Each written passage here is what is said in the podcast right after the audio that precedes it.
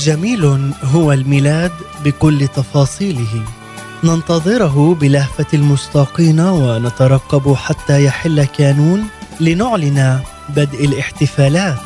لكننا في غمرة الانشغال والتحضير للاحتفال نغفل عن معانيه وعمقه ونسهو عن صاحبه. فنغدو كمن يقيم احتفالا بعيد شخص عظيم دون أن يتذكر دعوته إلى ذاك الاحتفال. نعيد ميلاد يسوع بدون يسوع في الميلاد. شرقي هو الميلاد في أحداثه لكننا فقدناه في تعاقب القرون فأعدنا اكتشافه في العقود الأخيرة بحلة مختلفة واستوردناه غربيا ملفوفا بعلب براقة ذهبيا يلمع ببريق يخطف الأنظار. نسينا أنه كان هنا في هذه البقعة من الأرض. وأنه حدث بين جبالها ووديانها حقولها ومراعيها وأنه جاء هادئا بسيطا ليعلن أن السماء تلامست مع الأرض في ليلة كانت هي ملء الزمان.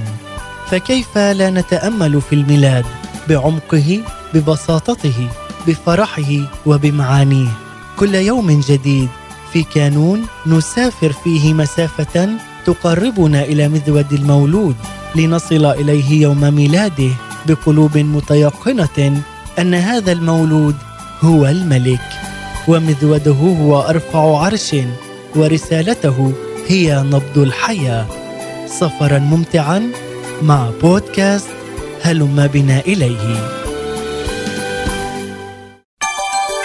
أهلا بكم في بودكاست هلم بنا إليه.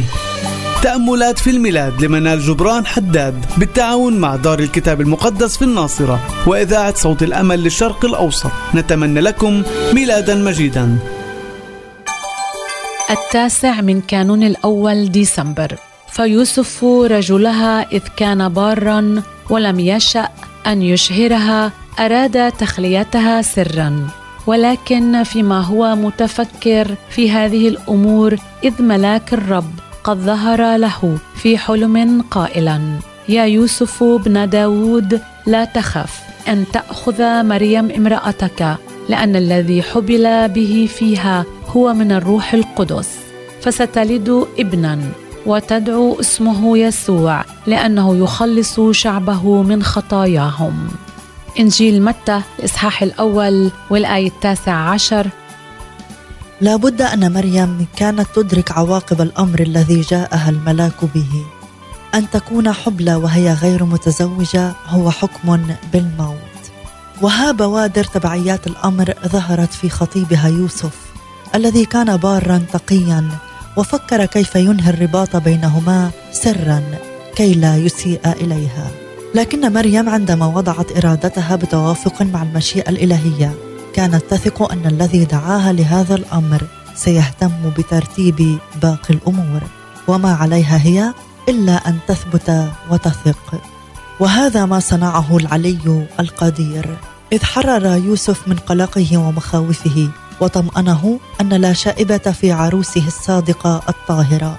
بل أكثر من ذلك أتت رسالة الله بمهمة سامية ليوسف أنه هو سيسمي الطفل. أي هو سيكون له أبا. واسم هذا الطفل هو شخصه وسماته. هو المخلص الذي أتى إلى الناس ليكون خلاصهم. مريم ويوسف كانا مستعدين لحمل الطفل حضنه وتنشئته فكانا شريكين في العمل مع الله لتتميم مشيئته. فهل أقول أنا أيضا أنا مستعد لأشارك في تتميم إرادتك يا رب؟ بأن أحملك في حياتي. يسوع. لتكون خلاصي وخلاص البشرية. نهاركم مبارك وعيد ميلاد مجيد. نشكركم على حسن المتابعة لبودكاست هلم بنا إليه. للمزيد تابعونا من خلال محرك البحث إذاعة صوت الأمل.